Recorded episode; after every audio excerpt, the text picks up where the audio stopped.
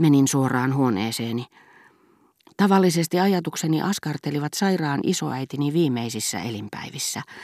Elin uudestaan hänen kärsimyksensä ja lisäsin niihin jotakin vielä sietämättömämpää kuin toisen ihmisen koettelemukset, joihin julma säälimme sen liittää. Kuvitellessamme vain luovamme uudelleen rakkaan ihmisen tuskat, säälin tunteemme liioittelee niitä. Mutta ehkäpä se juuri onkin oikeassa, oikeammassa kuin niiden tietoisuus, jotka näitä tuskia kärsivät, mutta eivät tajua oman elämänsä surkeutta, jonka sääli puolestaan kyllä näkee ja joutuu epätoivoon.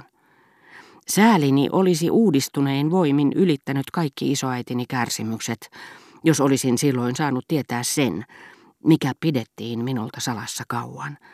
Että isoäitini oli kuolemansa aattona selkeänä hetkenä, ja kysyttyään olinko varmasti poissa, tarttunut äidin käteen, painanut siihen kuumeiset huulensa ja sanonut, jää hyvästi tyttäreni, hyvästi aineaksi.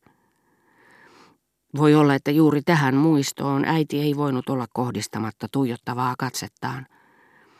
Sitten tuli leppeitten muistojen vuoro. Hän oli isoäitini. Minä olin hänen tyttärenpoikansa. Oli kuin hänen kasvon ilmeittensä kieli olisi ollut vain minulle tarkoitettu. Hän oli koko elämäni, muut olivat olemassa vain suhteessaan häneen, hänen mielipiteeseensä heistä. Mutta ei, meidän välisemme suhteet olivat liian hetkellisiä, voidakseen olla muuta kuin sattumanvaraisia. Hän ei tunne minua enää, enkä tule tapaamaan häntä koskaan. Meitä ei ole luotu toisiamme varten.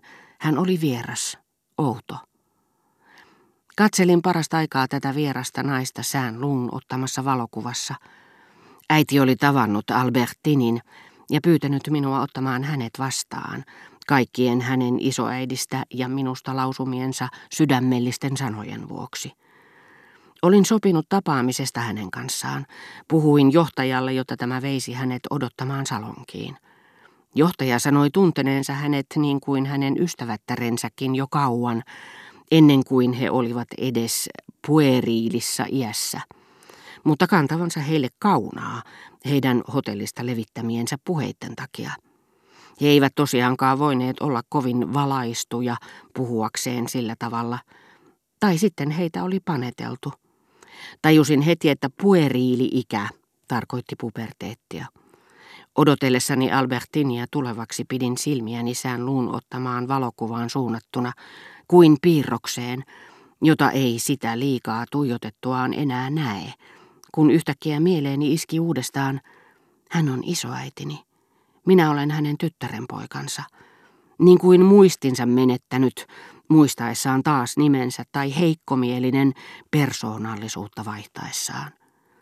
François tuli sanomaan, että Albertin odotti minua, ja nähdessään valokuvan, rouva Parka, kyllä on näköinen kuva luomiposkessa ja kaikki. Sinä päivänä, kun Markiisi sen otti, hän oli huonossa kunnossa. Hän oli voinut pahoin jo kahteen otteeseen. Mutta, hän sanoi, François pitää sitten huolta, ettei minun tyttären poikani saa tietää mitään. Ja rouva salasi sen hyvin, oli aina iloinen muiden seurassa. Yksistään hän tuntui joskus olevan allapäin ja masentunut, mutta se meni ohi. Ja sitten hän sanoi mulle näin, jos jotakin sattuisi, hänellä pitäisi olla minun muotokuvani, eikä minusta koskaan ole tehty yhtään. Sitten rouva lähetti mut herra Markiisin puheille ja käski pyytää, että hän ei kerro nuorelle herralle, että rouva itse pyysi häntä ottamaan sen kuvan. Mutta kun tulin takaisin ja sanoin, että selvä on, hän ei tahtonut enää, koska hän tykkäsi, että hän oli niin huonon näköinen. Pahempi semmoinen kuva, hän sanoi, kun ei kuvaa ollenkaan. Mutta rouva ei ollut tyhmä. Hän pani päähänsä sen leveälierisen hatun niin, että mitään ei huomannut, jos hän ei ollut auringonvalossa. Hän oli kyllä iloinen valokuvastaan. Hän ajatteli nimittäin silloin, että hän ei enää koskaan tule Balbekkiin. Ja minä kun sanomaan, rouva ei saa puhua sillä lailla, minä en kuuntele sellaista puhetta rouvan suusta. Mutta hän oli saanut sen päähänsä. Ja ihmekö se, kun ei moneen päivään ollut voinut niellä palaakaan. Sitä varten hän yllytti nuorta herraa, että menis vaan kauas ravintolaan herra Markiisin kanssa, sen sijaan, että olisi syönyt rouva istu mukaan lukemassa, ja heti kun herra Markiisin vaunut oli lähteneet, hän meni maata. Tytärtään hän joskus halusi varoittaa, että tulisi tapaan vielä kerran, mutta hän pelkäsi, että rouva yllättys, kun hän ei koskaan ollut sanonut mitään. Parempi vaan, että hän pysyy miehensä luona, eikö totta François? Yhtäkkiä minua tarkasteltuaan François kysäisi, onko hänellä paha olla? Vastasin kieltävästi ja hän siihen, seisotatte mua tässä puhumassa. Se vieras on vissiin jo tullut, täytyy mennä katsomaan. Se ihminen ei ole täällä paikallaan.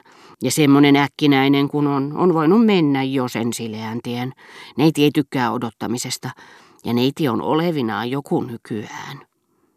Erehdys, François. Albertin on kyllin hyvä.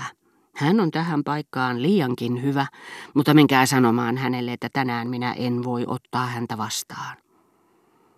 Millaista säälin helinää ja paatosta olisinkaan Françoisista kirvoittanut, jos hän olisi nähnyt minun itkevän. Kätkin häneltä huolellisesti kyyneleeni.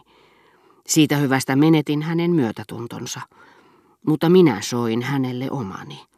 Me emme tarpeeksi usein asetu palvelijattarien asemaan, naisparkojen, jotka eivät kestä meidän itkuamme, ikään kuin itkeminen tekisi kipeää, tai koskisi heihin itseensä, mistä sen tietää.